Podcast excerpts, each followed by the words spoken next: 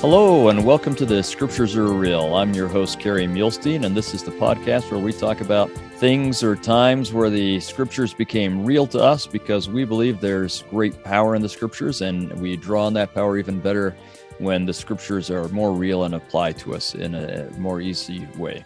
I'm so excited to have with me uh, my guest. This is Stephen Smoot. Uh, who I've known for years now. I'm not even sure how many years now, but a number of years now. Um, a PhD student at uh, Catholic University. Welcome, Stephen. Thank you, Kerry. Thanks for having me on the show. Glad to be here. I'm excited to have you here. Uh, so, why don't you tell us a little bit about yourself?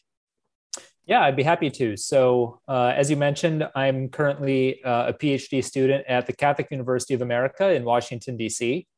I'm getting my PhD in Semitic and Egyptian languages and literature. Uh, so, I have one foot in biblical studies, uh, specializing in the Hebrew Old Testament, and I have another foot in Egyptology. Those are kind of my two uh, areas of study uh, that I've turned into sort of a, a, hybrid Frankenstein's monster of a PhD program and emphasis, and that's what I'm uh, pursuing now. Uh, before I was at Catholic University, uh, I was at the University of Toronto where I did my master's degree in Egyptology, and before that, I was at BYU where I did my uh, undergrad studies in Hebrew Bible, in Old Testament studies. So this has been a, a, trajectory long in the making to end up where I am now, academically speaking. Uh, but uh, it seems to be working out uh, just fine for me. So uh, hopefully that goes well.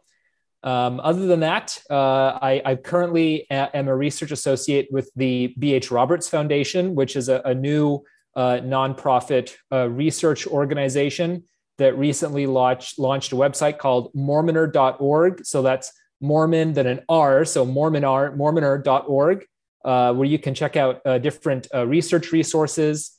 Um, and uh, before uh, before my PhD work and my work at the B.H. Roberts Foundation, I was a longtime associate at Book of Mormon Central, which which maybe some of your listeners have heard about or encountered before. But Book of Mormon Central uh, has uh, uh, well originally it was all book of mormon resources but recently has branched out into old testament resources doctrine and covenants resources and Pearl Great Price uh, resources, which Kerry, I know you've uh, been involved with and have had some uh, interest in. So uh, I can yeah. give a shameless plug for uh, Book Mormon Central and Pearl Great Price Central, where you'll find none other than our esteemed host, Kerry Muhlestein, and some of his uh, content that he's done with them. So that gives hopefully a little bit of a background about myself. yeah. yeah. And so uh, pearlofgreatpricecentral.org is where people can go for that. and you'll find a lot of those essays uh, on the Book of Abraham. Uh, well, there was a collaboration. Uh, Stephen was really the lead guy on those, but uh, there was a collaboration of a number of Egyptologists there. Uh, I, I mean, your uh, studies sound exactly like what I did with focusing on both Hebrew Bible and Egyptology. I can tell you, there's a lot of good fun to be had there. So let's have some Absolutely. of it today. Absolutely, and what a what yeah. a perfect subject to to bring Egyptology and the Hebrew Bible together than with the Joseph story, right? That's exactly right. That's exactly right. Which I guess you're uh, working on in a graduate seminar right now. So the yeah, timing good, is good timing is right. There. Yeah. Absolutely. So that's what we're going to talk about today is the the Joseph story. Of course, if, if or come follow me, that spreads over two different weeks, uh, and we aren't probably going to confine ourselves to just one week or the other because the story is a story as a whole. But uh, we we love the whole story, but I don't know. We'll just see. We don't even know yet what we're going to focus on, so we'll find out as we go along. So, uh, tell me, Stephen, what are some of the elements of this story that really speak to you? Right. So uh, the Joseph story um, is a little self-contained unit in the Hebrew Bible. It's often called the Joseph novella because it has a nice little opening a, a narrative opening, a middle, a climax, and then a closing, right? Like a nice little uh, self contained unit or story. It comprises uh, Genesis chapter 37 through 50. And so it's the last major story uh, in the book of Genesis, right? And it's, have, it's a pretty long story for uh, Genesis or really anywhere in the, the scriptures. That's that's a lot of chapters for one story. Absolutely. It's a lot of chapters, and it also ties in a lot of the narrative elements you got in the previous stories involving uh, Abraham, Isaac, and Jacob, right? So yeah. you have these successive generations of this family, and it all kind of culminates with this Joseph story, Joseph and his brothers, right? Um, right. It, it, it's also great because it sets the scene for the story of the Exodus, Uh, so it's a nice little narrative bridge that way. It explains how you know we we're going to close the book of Genesis, the sort of the founding fathers of the you know the nation of Israel, and then we'll open up with the Exodus story and the Joseph story acts as sort of the the go between, sort of the it, it narratively shifts the scene from the family to the nation, right? right. And so it also works that way as well and and it's um, the geographic bridge as well. It's why they end up where they end up. So and and just to remind some of our listening audience or those who maybe uh, didn't listen to the first couple podcasts we've talked a couple of times about how um, the first like 11 chapters of genesis are really kind of a prologue to the story of this family. It's the great big sweeping story of mankind to get you into this family. But then really the rest of genesis is the prologue to the rest of the bible where we get the the the sweeping story of the founding family of Israel. And uh, it's in many ways an origin story. This is the origin story of how Israel came to be, who they were in Egypt when they were in Egypt. And then, really, as we get to Exodus, that's the birth story of the nation. So we're, we're dealing with the birth story of the family. And then we're about to hit the birth story of the nation. And as you say, Joseph is the bridge between the two that gets us from, you know, Abraham and Isaac and Jacob are individuals, but now we're talking about a, a huge family with 12 sons that become a nation. So it's uh, there's a lot of great literary uh, episodes in here that uh, we've touched on a number of times, and here we're tying them together. Absolutely, and I like Kerry that you honed in on this uh, literary aspect of these stories uh, readers of the Bible, when they just sort of pick up, you know, this text, they might miss the very deliberate, deliberate narrative and literary craft that has gone into how these stories are being presented. Uh, and so you need to read them with sort of a fine eye for, for narrative and literary details.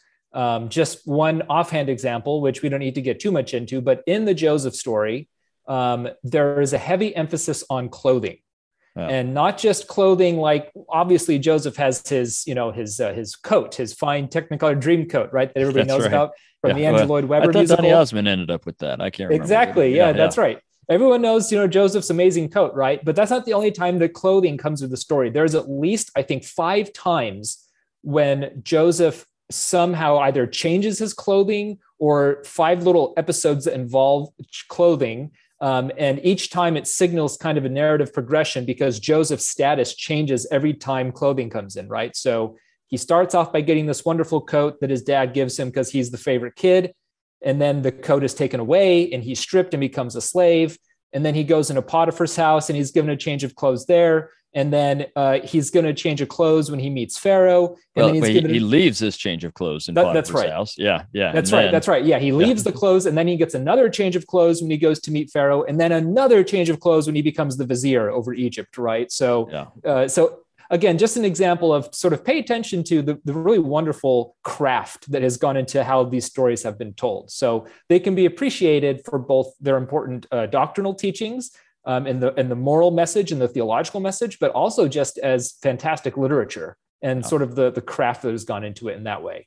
And and it's worth noting that biblical writers were no slouches, right? What probably, I mean, you don't want to have favorite uh, apostles or prophets or anything, but if I'm going to say my favorite literary apostle in recent years is Elder Maxwell, who was a literary genius. I mean, he, he really he is uh, all of the messages we get in conference are powerful but i really appreciated his uh, literary i guess flair as he delivered those messages.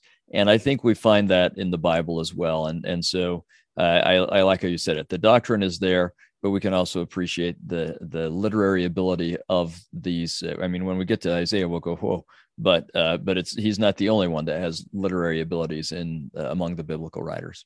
And and maybe i'll right. just point out um, there's a, a, a, book that's somewhat recent um, called From Creation to Sinai. Uh, the Old Testament through lens of the restoration. Uh, there, you've got, got copies and, here. Uh, yep. Uh, Dan Belnap uh, and Aaron Schade, uh, two of our friends, are the editors of this book.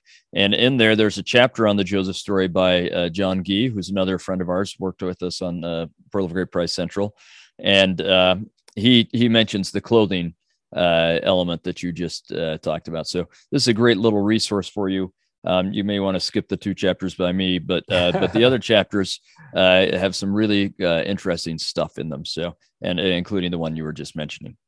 Yeah, yeah. If I could just piggyback off that uh, plug there for this book and this article by John Gee, you know, Kerry, you mentioned how the whole point of this podcast, and I think it's really important, is to understand that the scriptures are real, that uh, these accounts, these stories happened to to real people in a real time and place. Yeah. Um, and John Gee, the, the the big thrust of his article is to look at the material culture of the Joseph story, and what he means by that is, um, you know, if these were real people, then they were had tangible bodies in space and time and they were interacting with real objects. So things like clothes or cups right? Uh, joseph's uh, cup is obviously going to be a big element in the story later and so uh, his article looks at uh, sort of tries to ground the sort of spatial or historical reality of the material culture depicted in the joseph story comparing it with what we know uh, from uh, non biblical or extra biblical sources through archaeology, through epigraphy, through these different uh, avenues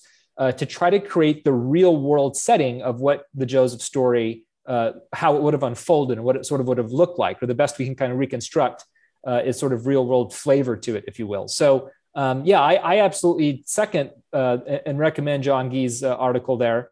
as a as a pretty good way to sort of ground yourself in the story if you want to uh, try to imagine as best we can. We can't do it perfectly, obviously, but we can, uh, in some respects, do a pretty good job of sort of grounding the Joseph story uh, in the uh, in the real world context that it was uh, situated in.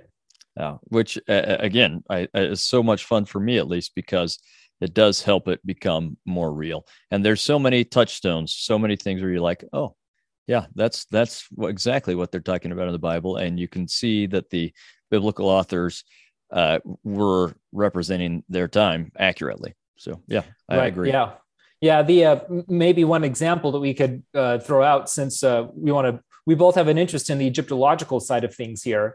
Uh, is looking at the different names and titles and ranks that Joseph is given hmm. uh, within the story. And this is something that John Gee has touched on in his article. Uh, he's not the only one, obviously. There are a number of uh, biblical scholars who have, who have background in Egyptology that have also uh, looked at this. Uh, but Joseph in the story is given specific titles or ranks, right? So at one point he's uh, like uh, he's put over all of the house of Pharaoh, right? And uh, that's almost directly uh, correlates with a known Egyptian title, the Imiro Per, right? The overseer mm-hmm. of the house. Like this is an attested thing uh, that we know uh, ancient Egyptians had this title, this this this function, this office. Uh, it's something right. that that we can point to and say this is sort of a, a, a, realism or a real element in the story that helps us appreciate, sort of maybe make sense of what's happening in the story. Yeah, exactly. Well said. The other, my other uh, example, I was just thinking about um, that I really like that we sometimes miss. So uh, later in the story, I know we're kind of jumping all over the place, but you know, since we're on the subject here, I hope it's okay. Uh, if you go to the end of the story, uh, around uh, chapter uh, I think it's about 47 or so. I can double check, but it's when the brothers finally are revealed. Oh, I think it's 45. Here, let me let me see if I can pull it up here. Okay. Um, yeah. So so starting in uh, chapter sort of 43, 44, and 45. This is when Joseph's brothers actually come down into Egypt, and uh, they they go to Joseph as the vizier, the guy who's now in charge of distributing food during this famine, right? Mm-hmm. Uh, and as the as the administrator who's in charge of this, they have to convince Joseph to let them take some of their food back to Canaan. And we all know the story, right? Joseph, he recognizes brothers, but the brothers don't recognize Joseph. So, as far as the brothers know, Joseph, their brother, is either dead or gone, and they're standing before this powerful Egyptian administrator, right? So the question becomes if you're some shepherd from the sticks of Canaan, right, and you're coming into Egypt and you basically are begging for food, how do you talk to an Egyptian administrator?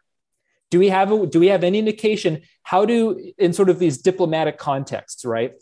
And as a matter of fact, we do have some sense because um, a few centuries after the probable life, uh, probable time of the Joseph story, uh, we have these diplomatic correspondences called the Amarna letters, which are uh, these series of uh, letters sent from the sort of Canaanite chieftains or kings to the king of Egypt. Uh, the capital then was located in Amarna, uh, this ancient city in Egypt, and so they're called the Amarna letters.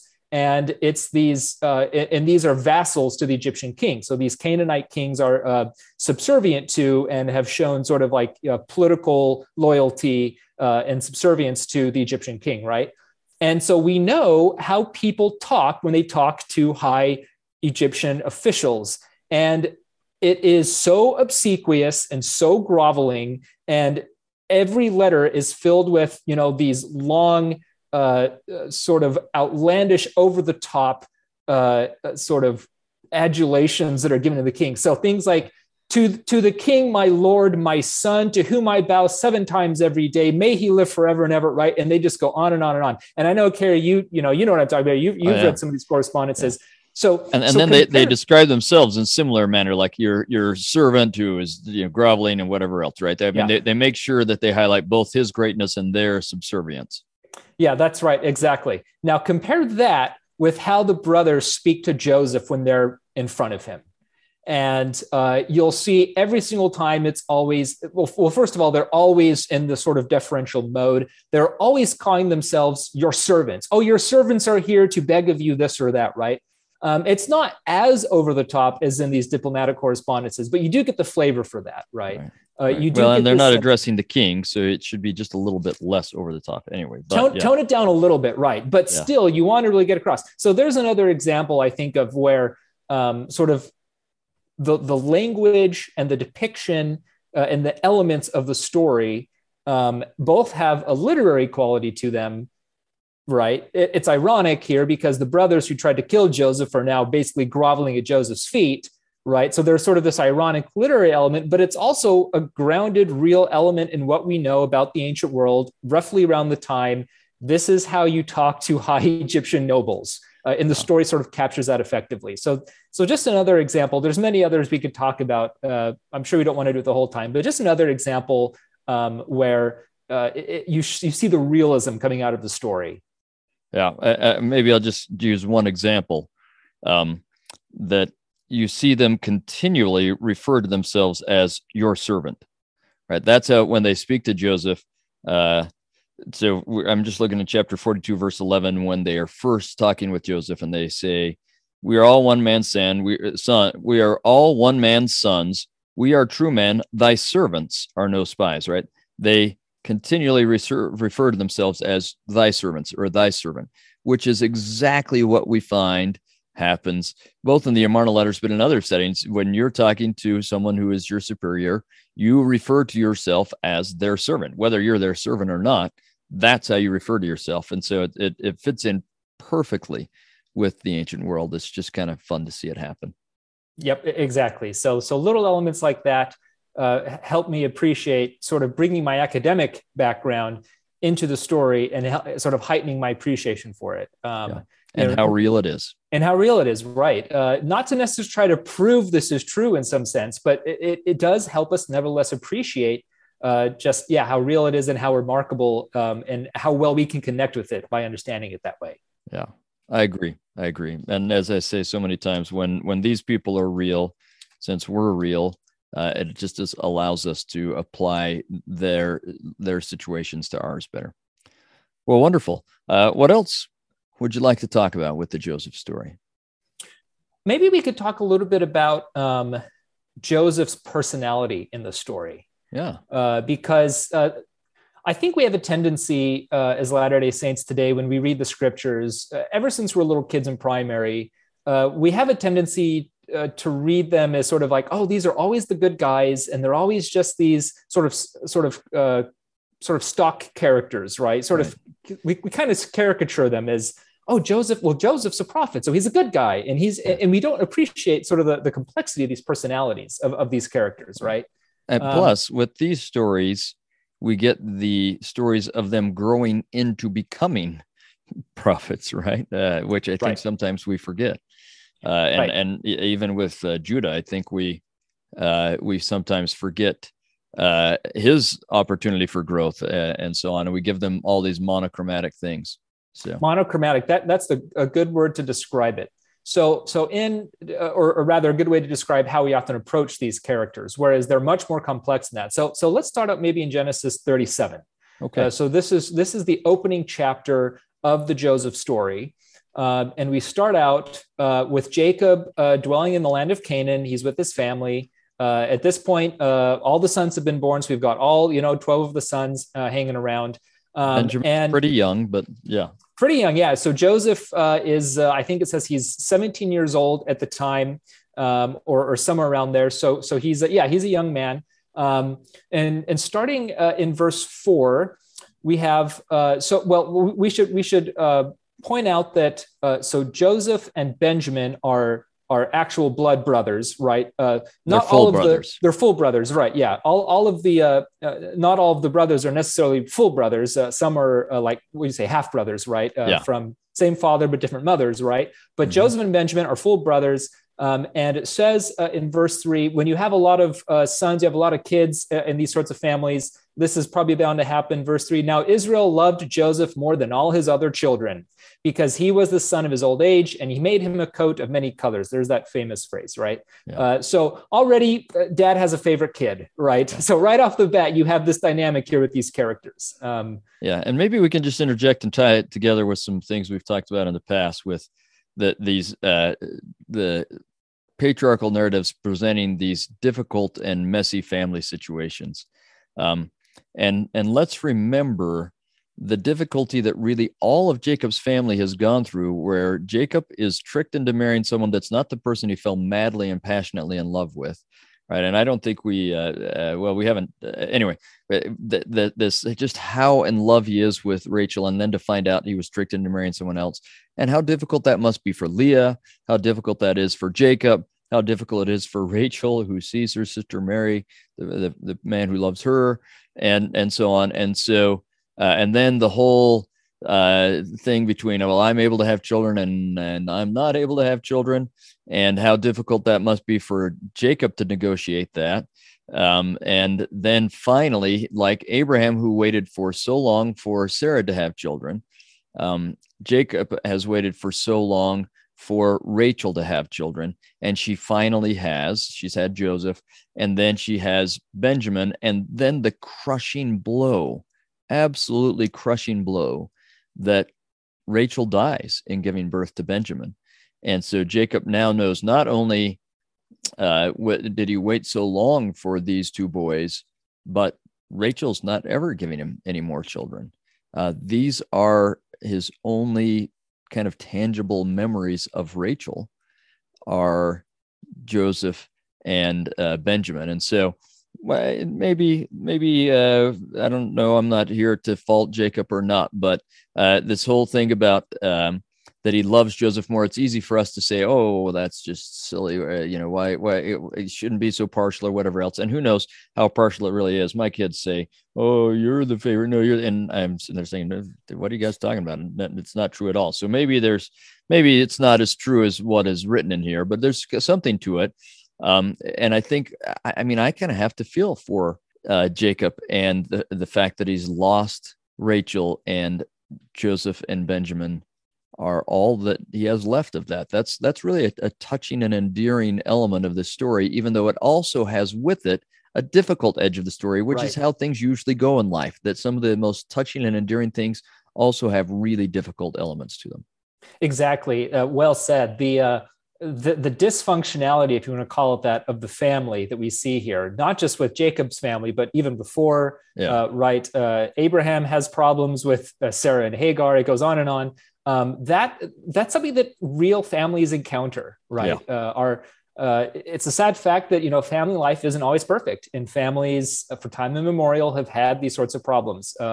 And so th- th- I think it's designed for it to not be perfect because families are the testing ground. This is where we learn to have patience, we learn to have love, we learn to forgive, we learn to overcome. That we wouldn't learn that very well if families were perfect. They're supposed to be right. somewhat difficult, and that's how we become better people, and thus we become better families, which is what we're talking about. These are people who are becoming. So anyway, right. sorry, keep going. No, that's great. Yeah, these these are families in the process of becoming better, becoming perfected together um, I also think it is uh, going back to the literary or narrative quality, it gives drama to the story. Yeah. Right. Uh, these these aren't boring characters. These are characters with very clear motivations and character and development and even character arcs. Right. Uh, and we're going to see this especially like with Judah. Right. Judah is going to be prominent in this story for his nice little character arc from the beginning to the end of the story. Um, but we have at the outset of the story here this family drama that's going to be the impetus for the main drama, right?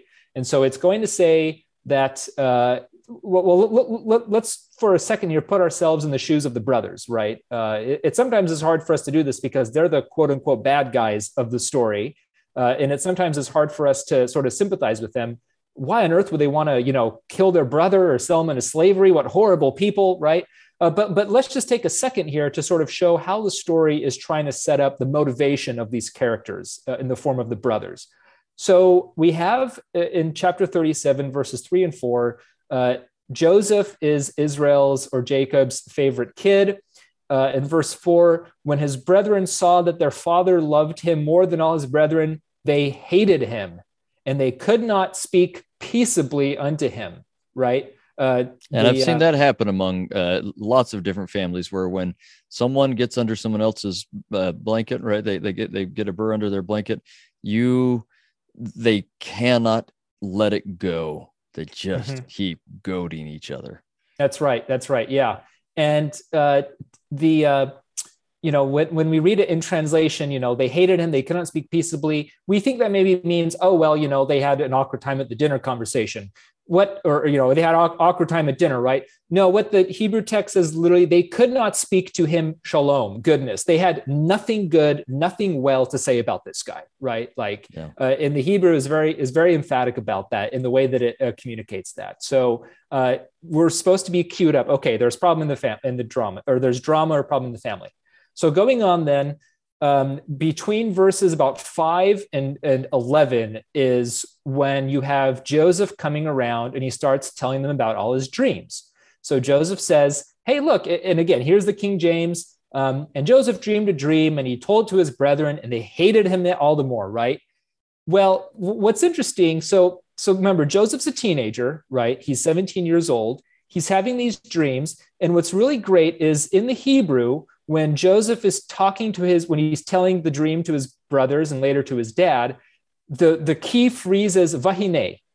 He keeps saying this, vehinneh, I saw this, which basically means, and look, I saw this and it keep it keeps peppering it through the text. So basically, what I like to imagine is imagine an annoying teenager who can't stop talking, who's just plottering on, and look, look, look, I saw this, and look, look, look, I saw that, right? Like he's really getting on their nerves here, and it's really driving home that Joseph just can't kind of keep it to himself. He has to keep going around he's kind of a tryhard in that sense, right? Like he he has to go around like teenagers do and try to impress everybody with all these crazy dreams he's having, and he just can't. It's always vehinneh, vehinneh. Look, look, look, uh, look what I'm seeing here. So the way that the language kind of works, Joseph's character is like this sort of pestering, annoying teenager going around tugging at dad's, you know, clothes. Look, dad, look what I found. Look what I heard. Look what I saw. Right, and, and it, it's ratcheting up the uh, the the tension here because obviously the, we're going to know what happens but you know if you're listening to the story for the first time or hearing it read to you as it would have been anciently if you're the ancient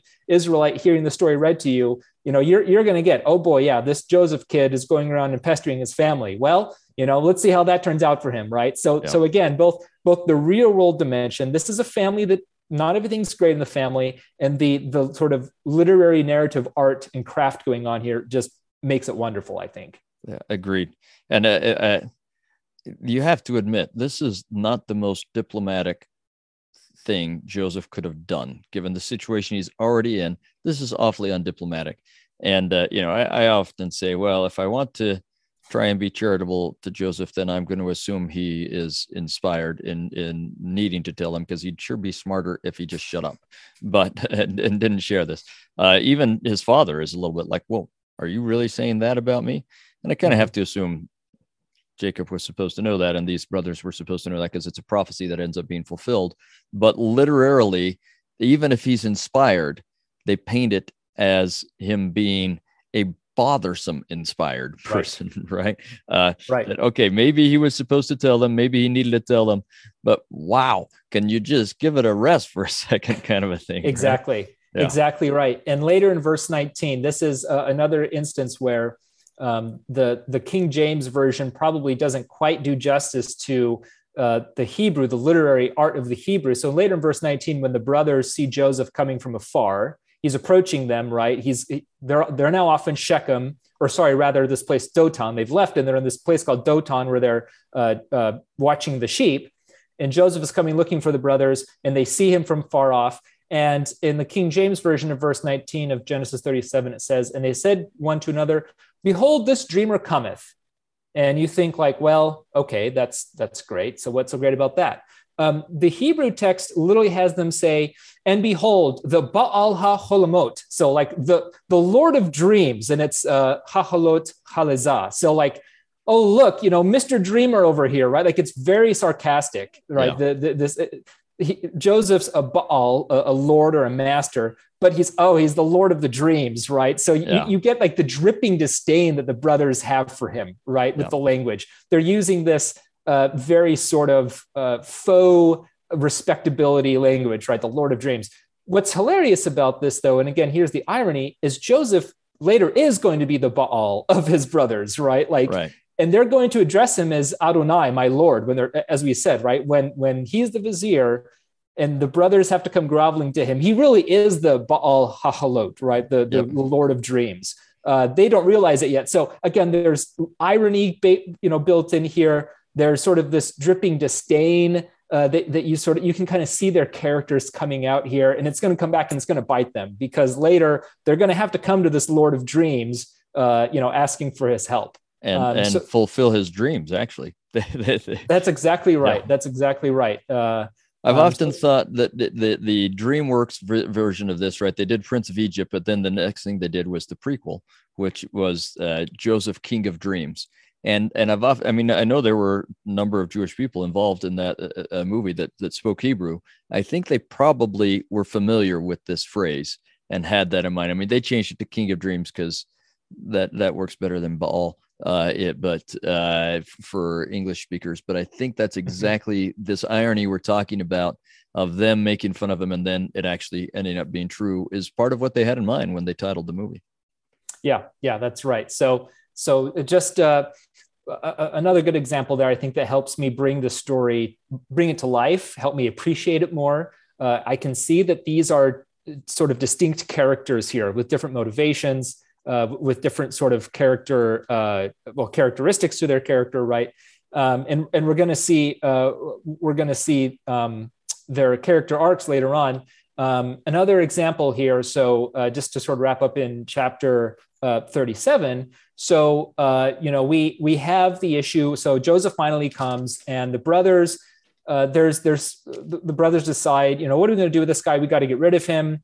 And so uh, the first sort of question they're thinking about is, is they're going to say we're going to throw him in a pit, and we're going to say some evil, you know, well, evil animal, a wild animal, uh, uh ha- has devoured him, and then we'll see what happens to it right? And the first thing we're going to get is Reuben is going to say, well, I don't know if we should, you know, we should kill him. Uh, rather, uh, let's not shed blood against him, but let's try to get rid of him some other way. Uh, this is where we're going to uh, have the uh, the incident with the Ishmaelites coming and selling him. But later in verse 26, so here's an example of sort of the character arc coming. Verse 26, we're going to have Judah. So first Reuben steps in and says, uh, "Do we really have to kill the kid? Right? We can do something else." And then Judah is going to step in in verse 26 and he's going to say, What profit is it if we slay our brother and conceal his blood? Come, let us sell him to the Ishmaelites, and let not our hand be upon him, for he is our brother and our flesh and his brethren were content. So, so Judah is going to be the one that puts the idea in their head as they're deliberating what to do with it to sell him off to these Ishmaelites. Okay. Uh, now, why is that significant? Well, I think it's significant because several chapters later, it's going to be Judah who is going to tell Jacob, uh, look, okay, so so fast forward, the brothers want to get food. Joseph, uh, to sort of test them, right? He accused them of being spies. And they say, no, no, no, we're not spies. We're brothers. Our dad is back in Canaan. He sent us to come get food. and and we have a, we even have another brother back in Canaan, right? Uh, and Joseph is going to say, okay, prove it. So they have to go back to Canaan, and they have to convince Jacob to let them take Benjamin to come back in order to rescue. I think it's Simeon that that that, yeah. that uh, Joseph keeps as sort of a hostage, right? So yeah. uh, to prove we'll, that we'll you're call it true, collateral. Collateral. There you go. yeah, keeps him as collateral, and he says, in order to prove you're real, Simeon's going to stay here. You bring back the other brother to prove he's he's real. Okay again, it's kind of sly because you know yeah. Joseph probably wants to see, oh, is Benjamin really alive? Right. Again, right. Joseph knows who these guys are. They don't know who Joseph is. Right. And I and you get the sense that Joseph would really love to see his full brother again. Absolutely, absolutely. Um, so what's going to happen is uh, Judah is going to be the one to tell Jacob, look, Dad, Simeon's in trouble. We have to bring Benjamin to show it to this guy to get Simeon back. Jacob is understandably very reluctant to have this happen because he's the only last surviving kid, as far as he knows, the last surviving kid of Rachel, right? No. Judah yeah. is going to say, he'll be under my protection. I'll watch out for him and I'll make sure he comes back.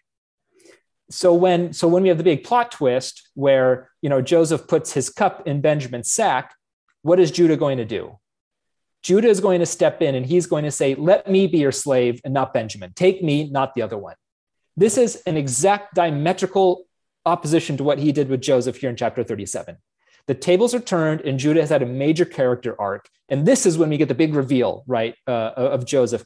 There's at least one or two, I think, instances where Joseph, when he first meets his brothers, has to kind of step aside yeah. and let his emotions out because he's so overwhelmed, and then he composes himself and steps back. But it's it's after this final point. Judah has had his arc. He's gone from uh, being the one to sell Joseph into slavery, to, to sell himself into slavery, to say Benjamin, that's when Joseph is going to step in and finally make the big reveal. I am Joseph, Ani Yosef, right? Uh, right. Th- this big dramatic declaration. So uh, you you can see the the the long narrative trajectory of this character of Judah. Uh, to say nothing of what happens in Genesis 38 with Tamar, that's a whole other yeah. discussion, right? But yeah. there's more going on there. It's just fantastic how this story has been set up uh, and how uh, how it's narrated for us to help us really appreciate its its ultimate message. Uh, I agree, and there there are a couple little uh, uh, subplots in what you're talking about as well. and again, I, I, can't emphasize enough the the change in Judah and the Judah arc. I think is a really important element of this story, but. Um, but there's also a, a Judah and Benjamin, uh, I mean, Judah and Reuben kind of um, tension as well and and it ends up being the same tension. So you, uh, Reuben is the oldest, uh, but it seems like leadership in many ways is starting to default to Judah, uh, partially because Reuben has uh, committed some sins against his father, um, but it's starting to to default to Judah, and yet it's Jacob is pushing it to Joseph. So you have these three men who they're uh, you know brothers through uh, there's tension as to who's going to be the leader but they're also three. And often we make Judah fully and completely the bad guy. But let's think about this. The idea is, and it doesn't say who comes up with the idea of of uh, casting him in the pit, um, and and basically they want him to die there, right? Um, but you do get the idea that Reuben Reuben wants to save Joseph, and his, his plan seems to be okay. If we can get him to cast him into the pit, I'm going to come back and rescue him later. All right. So Reuben, who has as much cause as anyone to have problems with Joseph because leadership seems to be passing from the oldest child to Joseph, Reuben's going to be the one that will try and save him, but he's actually he's powerless, right? Yeah, uh, incapable, of, yeah. incapable of doing it. Um, whereas Judah steps in, and it's easy to make Judah fully the bad guy for selling them, but the alternative was they were going to kill him. Mm-hmm. And he does say, Hey, let's sell him because he's our brother. I don't feel good about killing our brother. So selling him into slavery is not ideal, but it is in fact better than killing him. So yeah, right. so you have to give Judah some credit there for the idea of of preserving his life. And Judah is the one who prevails. So he's the one that really ends up with some power uh, in this situation. And then when it's time to go back to Egypt and bring Benjamin, Reuben's the first one that goes to Jacob and says, Let's, we need to go back. Let's take Jacob. I'll stand as surety for, for, I mean, let's take Benjamin. I'll stand as surety for Benjamin. And Jacob says, No, no way. And it's when Judah says, Let's go back. I'll stand as surety for Benjamin. Now, some time's gone by and they're about to starve to death at this point, but still, the way the story is set up, um, it's Judah who Jacob listens to and and uh, is the one who's effective actually in a way in delivering J- Benjamin even though I don't think Joseph was going to kill Benjamin or enslave him but but he's still effective in delivering him um, and so in some ways this story is designed to show why the tribe of Judah and the tribe of Joseph through Manasseh or Ephraim will be the leadership tribes Reuben, yeah. though he's the oldest, is ineffectual. That's the word I was trying to think of. He is ineffectual. Yeah uh, each time he tries to step in and do something good. We're not saying Reuben's a bad guy. He's a good guy in all of those situations, not in the situation where, where he sleeps with his father's wife, but in the others, he's a good guy, but he's ineffectual. And the ones who are effectual are Joseph and Judah. And that tension, if you need to understand this story and the tension that is set up in the story, because it continues through the rest of the Old Testament. Right. Um, and uh, and so that that's an important element to this story. Yes, yeah, absolutely. There's uh, there's those sort of longer sort of trajectory elements of how the story is going to unfold throughout the course of the rest of the, of the, the history of Israel, right? Yeah. Um, and and and uh, there there have been a number of scholars who who have talked about the the story being sort of a, a pro Judahite propaganda in a sense, right? Yeah, uh, a little bit. Uh, yeah, a little bit, right? Yeah, because yeah. because it's also pro Joseph, right?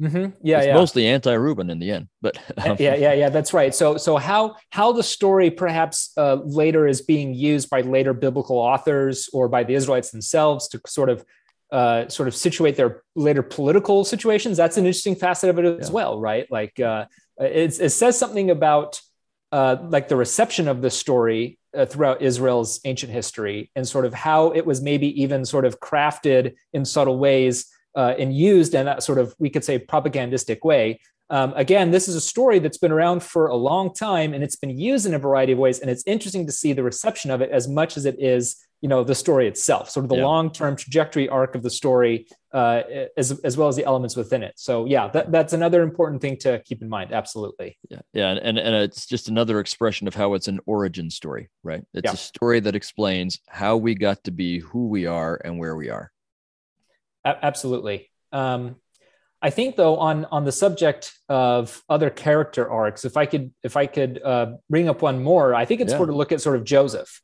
Yeah, please to see to see his sort of where he comes from. Um, so one thing you find out throughout the story uh, is, and it's especially punctuated uh, at the end, is that Joseph's a pretty emotional guy. He's pretty emotionally sensitive, right? So we saw it earlier with um, him sort of pestering mom and dad and the brothers with his dreams, right? Yeah. And the emotion I associate that was kind of this sort of naive eagerness, right? Like he's a, again kind of a kind of a try hard, maybe trying to please or trying to sort of you know uh, as teenagers want to do, right? Make himself out to be yeah. something. So you can tell that that Joseph's very sort of sensitive in that sense, right? He he's not the kind of guy that sort of keeps his feelings to himself, right? Just kind of bottles them up, like you can tell. And and we're going to see this come out later here. So um, and uh, so skipping down to uh, Genesis uh, 45. So again, we've already seen an example.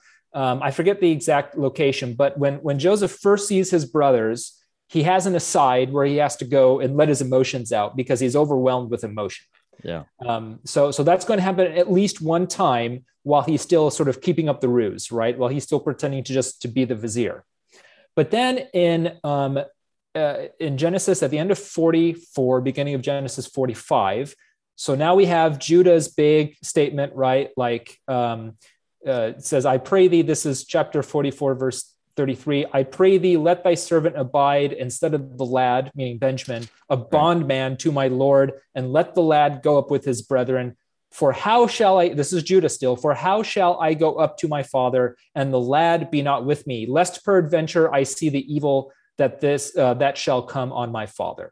So now that Judah, the guy that sold Joseph into slavery, now that he is willing to himself be taken into slavery for Benjamin, right? A total character arc and role reversal. That's when we get uh, in Genesis 45, verse 1. And then Joseph could not refrain himself before all them that stood by him. Remember, before he excused himself and went and privately turned aside and let his emotions out. Now he can't keep it in anymore. So uh, he, he and he cried, uh, cause every man to go, and he cried out, cause every man to go out from me. So before he had uh, an, an, Egyptian interpreter with him in order to keep up the ruse, the story says, right?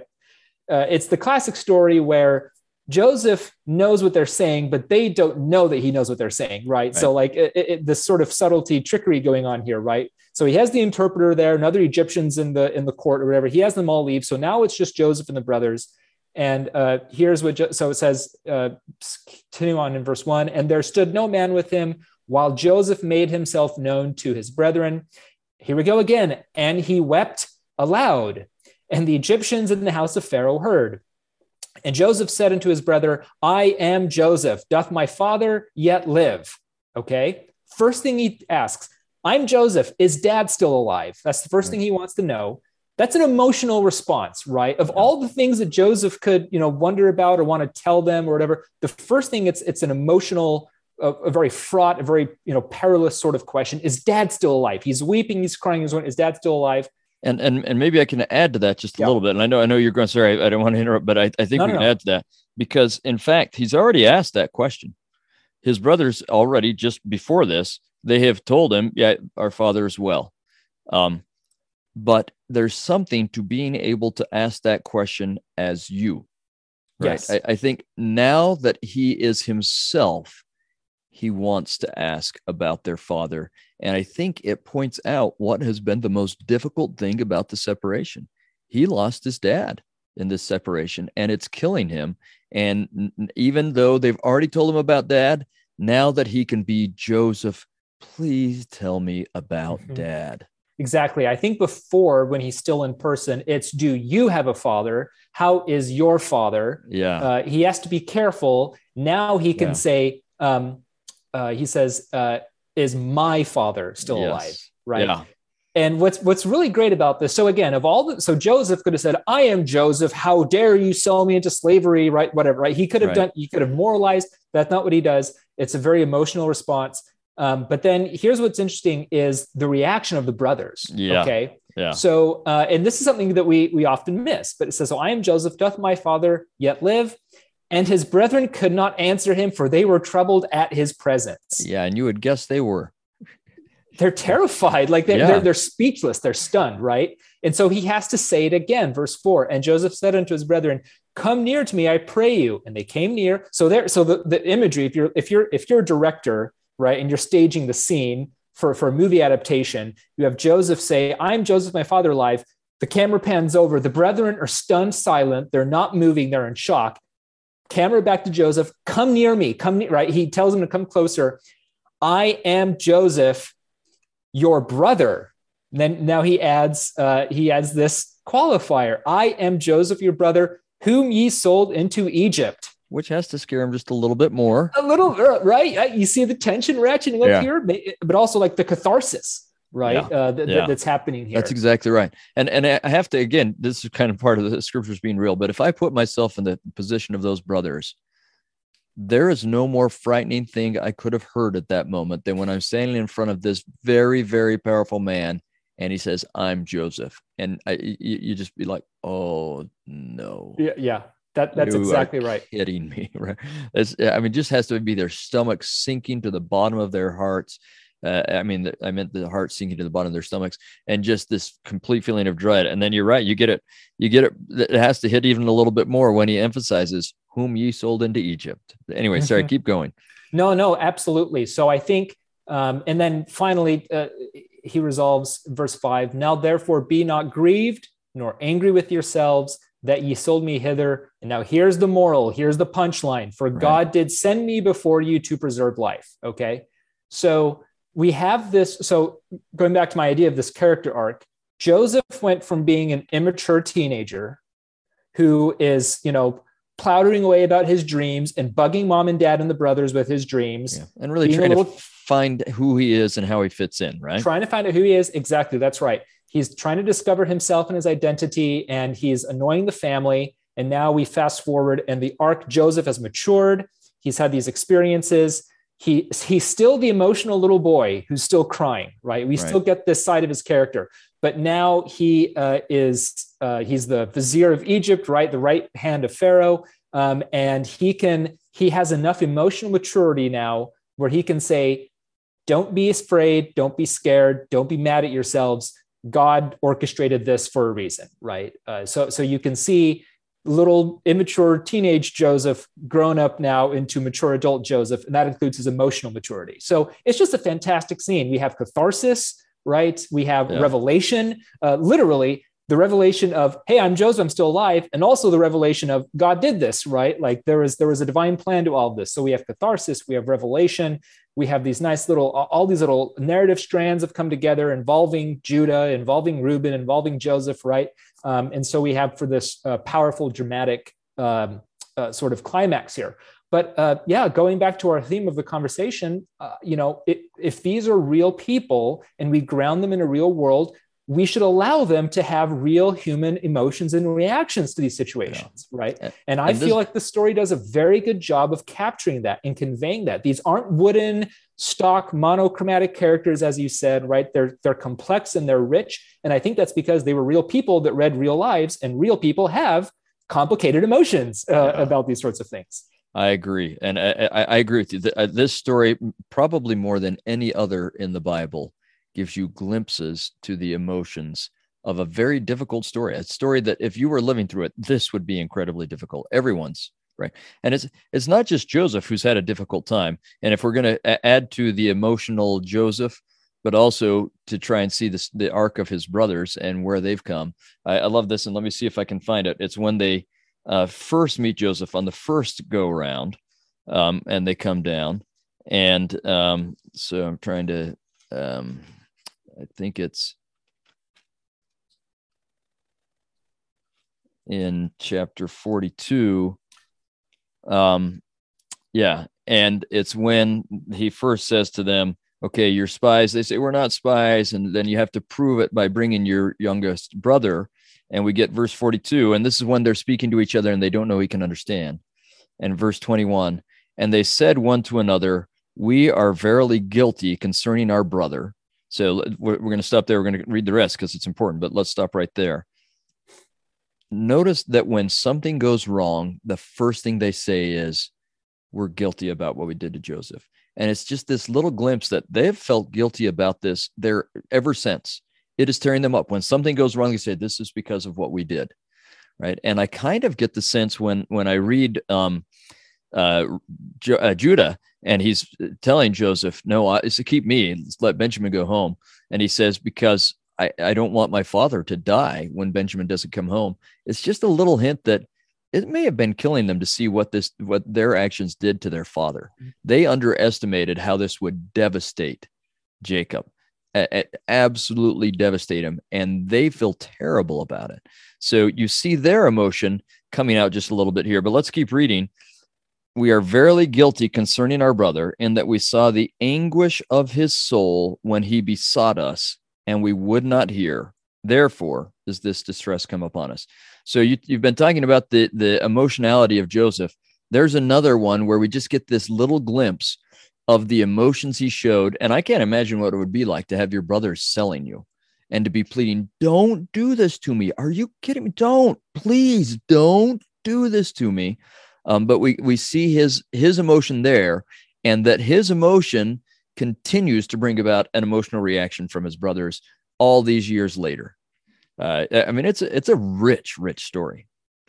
Absolutely, yes. Um, uh, I'll, I'll, just piggyback off that real quick, not to not to beat a dead horse here, but I think it's also worth pointing out uh, this beautiful scene that we have um, in chapter. Uh, yeah, it's back in chapter forty-five um, after he's revealed himself to his brethren. Um, so, so after we've had these the, the tormenting emotions going on here, right?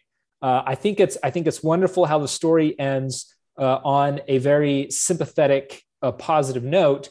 So again, we have so Joseph is completely within his rights to do whatever he wants with these guys for how terribly they you know they treated him, right? Yeah. And, and, not and, only within his rights, within his ability. Within his ability, that's exactly yeah. right. See, see, you know, the story is set up where sort of morally we're supposed to see that joseph should be allowed to do whatever he wants with these guys right? Like yeah. he has the moral high ground on the brothers right? Yeah and they um, get their just desserts. Exactly and they should right? That's kind of what we would expect for for this kind of a story right? Like oh serves you right brothers. Um, but what's going to happen is so after he, he's revealed himself to his brothers in chapter 45 um, uh, in verse 14 uh, and notice who it is specifically and he fell upon his brother Benjamin's neck and wept. Yeah. And Benjamin wept upon his neck. Moreover, he kissed all his brethren and wept upon them. And after that, his brethren talked with him. Remember what we read in chapter 37 his brothers could not speak a single good word with this kid, right? They could not speak shalom with him. They couldn't say anything good or well with him. Now they're talking. Now they're having this. The finally the family connection is being made here. Uh, so we have a nice sort of tie in there, a little reference to the beginning, another character arc. This time for the whole group of brothers, right? Uh, we've seen individual character growth, and now we've seen as a group they've now come and they've and they've reconciled. Yeah, and then to just piggyback uh, because it's the exact same image, and it's the, the so there are several almost like oh the story could have ended perfectly there, but there's another element where it could have ended perfectly, right? So then we get in chapter 46 when uh, Jacob and his entire household has come down and we get in verse 29 and you'll just note how similar this sounds to what happened with with benjamin uh, verse 29 and joseph made ready his chariot and went up to meet israel his father to goshen and presented himself unto him and fell on his neck and wept on his neck or yeah yeah fell on his neck and wept on his neck a good while right mm-hmm. and i mm-hmm. can't imagine what that reunion must have been like um, what an incredible reunion that was for joseph to finally first of all, finally be with Benjamin again, and then to finally be with his father again, and for Jacob to be with Joseph again. Uh, what an amazing thing! And and you know, there's this uh, great bit of symbolism in this story about Joseph, uh, you know, saving Israel uh, and being reunited with his father. And if we're going to follow that symbolism through, then then in a way, this is uh, must give us a glimpse of what it must have been like when the Savior, who saves Israel, finally was reunited with his father uh, I mean, just a, a beautiful, beautiful scene. But there's and, another. And, yeah. Oh, sorry, keep going. No, I I think that's great. Uh, the imagery of Joseph's reconciliation with his brother and then his father. Uh, I think it's a beautiful way to sort of turn it into a, a, maybe a type or a shadow, if you'd like, for what we anticipate will be like when we go through the veil and are reunited with our family and with our heavenly Father. Uh, to say nothing of yeah, the Savior uh, uh, returning back to his Father uh, sort of the the reunion or the reaction that there must have been there, right? I think yeah. it's absolutely rich uh, in that sense of taking this imagery and sort of projecting what we hope or anticipate uh, will happen with us, with our with our heavenly family. After we've gone through mortality and we've had all the drama, you know, sometimes really bad things we do with our families or friends or you know whatever. Uh, the hopeful expectation is that through the gospel we'll all have that ultimate reconciliation where we can fall on each other's necks uh, and weep that way. Absolutely. It's beautiful stuff. Um, I do think that as as as wonderful as this reconciliation is, there's one teeny little caveat, not the reconciliation with Jacob, but the reconciliation of Joseph with his 10 brothers. Benjamin, I don't think there's any problem, but with the 10 who sold him. And, and it's interesting because, and you have to wonder so, what do they tell Jacob? Do they go back and say, oh, Jacob, it turns out Joseph's in Egypt because we sold him in there? Or did they just say, hey, it turns out Jacob's in Egypt? he wasn't killed and joseph and everyone went along with it to spare jacob that that bit of sorrow and i kind of almost think of the latter because of this funny little thing that when jacob dies his brothers are afraid again mm. they're afraid of joseph again when jacob right. dies right which makes you think did they think we're all going along with the ruse to to make sure that dad doesn't feel okay. too terrible yeah. mm-hmm. and now there's nothing to keep joseph from punishing us so we yeah. might be in trouble now and they're fine the forgiveness was honest and genuine but they seem to have been living with wondering if it was this entire time right so That's there are great, all yeah. sorts of complexities in the story that we don't know the answer to but you just get hints of how how crazy this must have been for all of them the whole time, even after this reconciliation, there's a, there's an underlying tension still after they get back to Egypt, right? Absolutely. And, and there's yeah. still this, uh, okay, we're the Hicks in the middle of the sticks of Egypt, and Joseph is the guy in Egypt, mm-hmm. right? There, there's there's still some tension in the family that way, even if it's not intentional or bad tension. It's it's still it's still tension. there. Yeah, yeah, yeah. It's the, the the consequences of the brothers' actions and what and that tension that it introduced within the family dynamic is still going to linger. I think yeah. I think that's absolutely right. Uh, I, I, will also point out, by the way, I love that you mentioned the the imagery of Joseph falling on the neck of Jacob and weeping when they when they reconcile. Um, it also, of course, parallels uh, earlier in Genesis 33, Jacob and Esau. Yeah. Uh, because that exact same language is used in Genesis 33, uh, verse 4, uh, when Jacob and Esau finally reconcile. And Esau ran to meet him and embraced him and fell on his neck and kissed him, and they wept. Again, the same.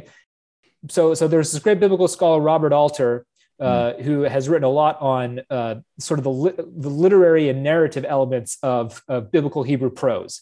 And. Robert Alter was a champion for this idea of the type scene. And basically, what the type scene is in Robert Alter's formulation is um, you have these sort of, uh, sort of not not quite caricatured, but sort of these uh, these specific like scenes or themes or elements of narrative that kind of have set characteristics that you then sort of plug in different characters with. Right. Um, they repeat kind of the same in broad strokes the same actions. There's similar right. like thematic or narrative cues. The only difference is we're applying it to different stories right? So like the right. annunciation type scene is when uh, a woman is barren. She doesn't have a kid uh, and a, divine being comes to her announces she's going to have a kid and he's going to grow up to be a savior right? That happens yeah. with samson. That happens with samuel. That have, you know uh, so so he developed this and there's you could kind of see this as a type scene of the reconciliation of these two parties that were at each other's throats, right? That uh, were, you know, in the case of Jacob and Esau, uh, literally having like a deadly competition with each other, uh, going to war with each other, and finally they're reconciled. Joseph and the brothers, you know, they want to, they try to kill the guy, sell him to slavery, reconcile. Uh, Joseph and Joseph and uh, uh, and Jacob, they're they're split apart, fighting on the dead, reconciled. So it, it's great. You can see the power of repeating this type scene. and again, if you're an ancient Israelite hearing these stories, probably hearing them read to you, when you hear Joseph and his brothers reconciled when Joseph fell on their neck and wept, you're probably thinking, oh, that sounds familiar. That sounds like Jacob and Esau. Yeah. Right. And so you can sort of tie it in these broader narrative strokes. So it's effective storytelling in that way. Uh, and it helps us, it helps us appreciate it there. Uh, the, these sort of these repetitions of these type scenes uh, to help us sort of cement and appreciate that element. Yeah, which is a motif that I think that that the the the Genesis or whoever writes Genesis really wants us to get right. And so there's another actually one they don't use the falling on the neck and weeping, but you still get this idea when you go to um, Sarah's funeral and both Isaac and Ishmael are there.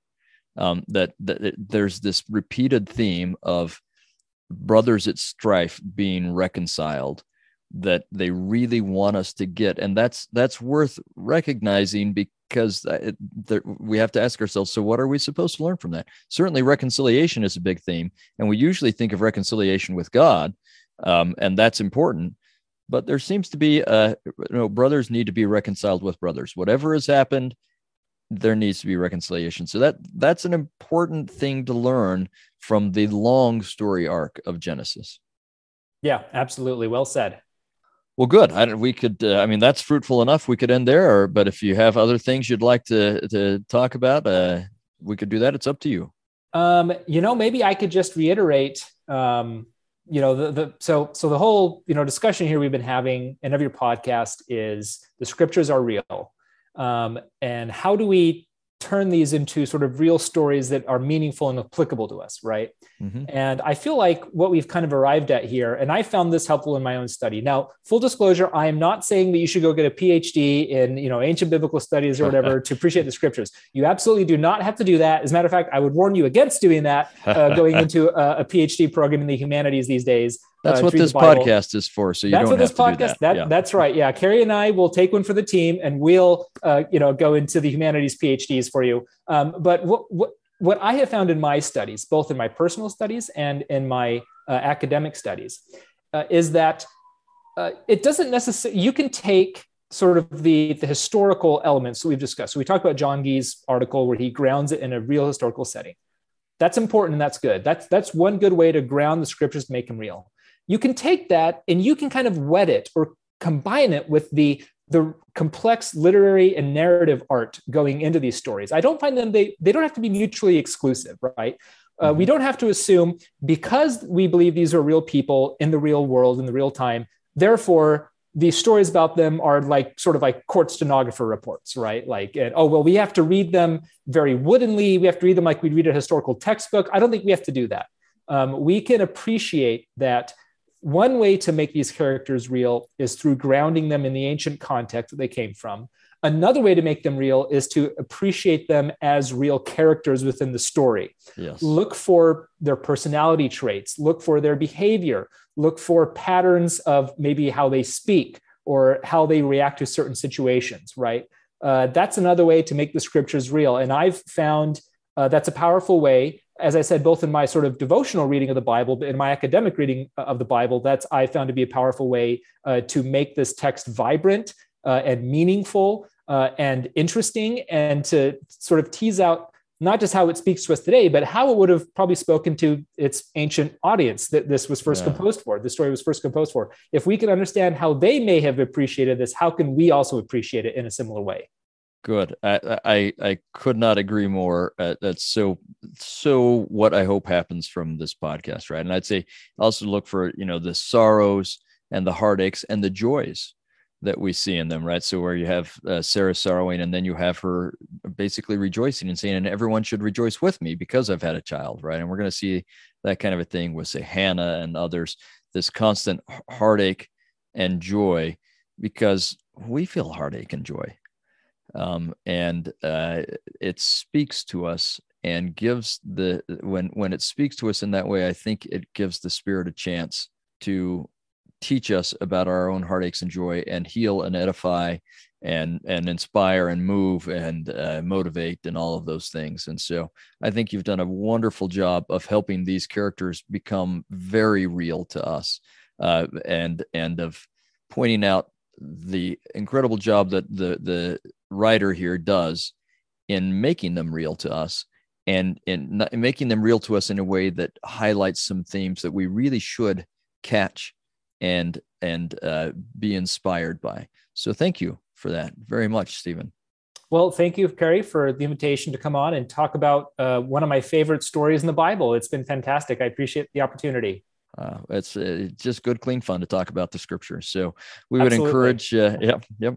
We would encourage our audience to uh, to comment if it's uh, one of the platforms that has the ability to comment, but uh, also like and share and so on.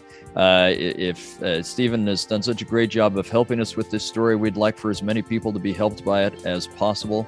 We also want to thank all of the people who are, uh, and you can look in the, the little comment box to see the people who are making this podcast possible.